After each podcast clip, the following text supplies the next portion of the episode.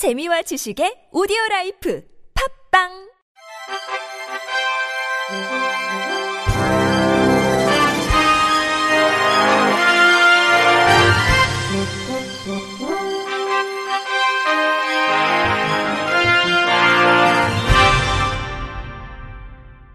청취자 여러분 안녕하십니까? 6월 2일 금요일 KBIC 뉴스입니다.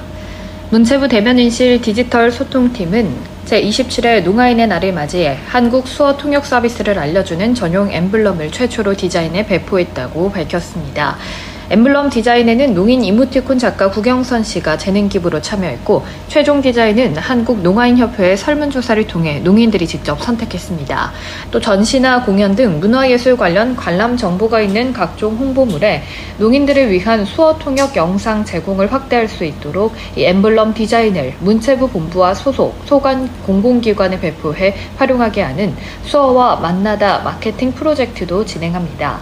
문체부 소속 기관 중에서는 국립중앙박물관이 수어와 만나다 프로젝트에 참여하고 기업 중에서는 삼성전자가 처음으로 참여합니다.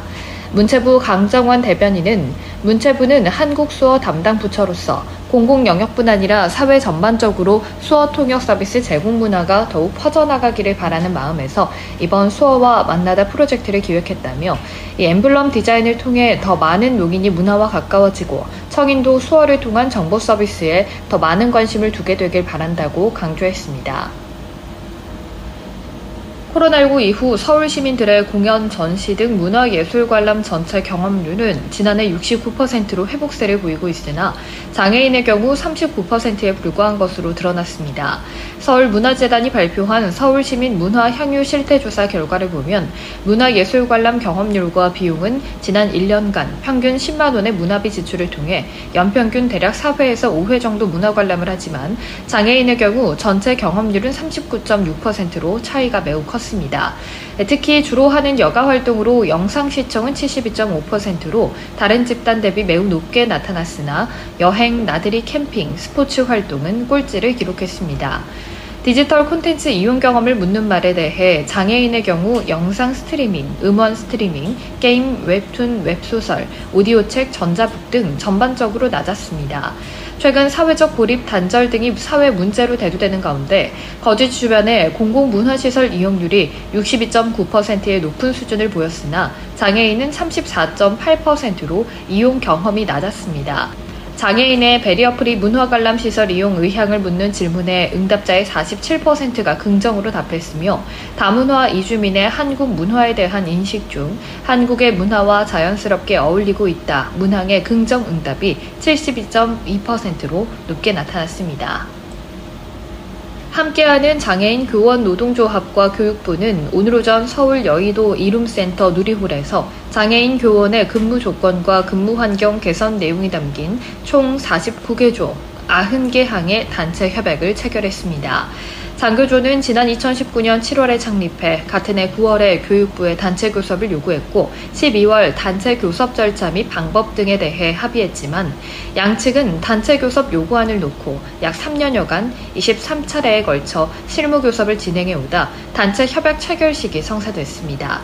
합의한 주요 내용은 장애인 교원을 위한 교육 활동, 업무 수행 지원을 위한 지원 인력, 보조 공학기기 지원, 장애물 없는 환경 조성 등 근무 조건 개선, 교육 행정 정보 시스템 및 교과서의 접근성 보장, 장애인 교원 근무 여건 실태 조사, 장애 인식 장애인 교원 양성 제도, 임용 시험 장애인 편의 지원 제도 개선입니다.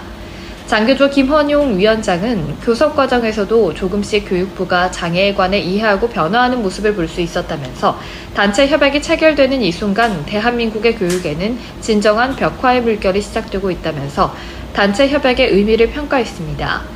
이주호 교육부 장관은 우리 교육의 진정한 변화를 이끄는 힘은 현장 선생님들에게 있는 만큼 선생님들이 교육 활동에 전념할 수 있는 여건을 조성하고 교실 변화의 주체가 될 수 있도록 지원하고자 한다면서 오늘 단체 협약 체결을 통해 교육부와 장교조 간 협력적 파트너십을 더욱 강화하고 장애인 교원들의 전담하는 현장의 목소리에도 더욱 귀를 기울이도록 하겠다고 소감을 전했습니다.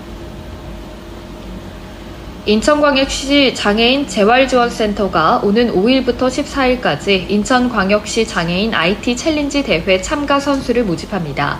올해로 18회를 맞는 이번 대회는 다음 달 13일 온 오프라인으로 열리고 온라인으로는 해당 학교 컴퓨터실, 특수학급이나 관련 기관에서 진행됩니다.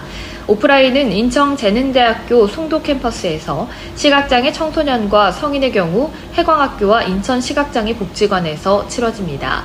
대회 종목은 정보 활용, 파워포인트와 엑셀과 정보 검색 부문으로 나뉘며 두 부문을 합산해 등수를 냅니다. 우수한 성적을 거둔 입상자에게는 최우수상, IT 챌린지상, 우수상, 장려상, 특별상, 우수학교상, 우수지도자상을 수여하고 수상한 장애 청소년은 글로벌 장애 청소년 IT 챌린지 대회 참가 자격이 주어집니다. 경기도가 장애인의 자산 형성 기회를 제공하기 위해 추진한 장애인 누림통장 접수 결과 모집 인원의 98.7%인 3,554명이 신청했다고 밝혔습니다. 참여자는 유사 자산 형성 사업 중복조회 뒤 대상자로 확정되며 통장을 개설한 뒤 2년간 매달 10만 원 범위에서 장애인의 저축 액수만큼 도와 시군이 추가 지원합니다. 김능식 경기도 복지국장은 정도가 심한 장애인의 자산 형성에 보탬이 되고자 누림 통장을 추진하고 있다면서 참여하는 장애인들의 자립 출발점이 되기를 기대한다고 말했습니다. 한편 지난해에는 장애인 누림통장 사업 대상 1,200명의 88.7%인 1,065명이 총 7억 5,948만 원을 매칭 지원받았습니다. 충북 충주시는 시각장애인을 위한 주민등록증 점자 스티커를 발급한다고 밝혔습니다. 이 스티커는 주민등록증 명칭이 기재된 투명한 점자 스티커를 기존 주민등록증에 부착해 사용하는 방식이라고 시는 설명했습니다.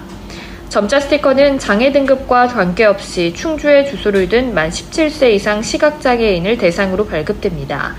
시각장애인 본인은 물론 직계 혈족, 배우자 등이 읍면동 행정복지센터에서 신청할 수 있으며 발급 수수료는 전액 무료입니다.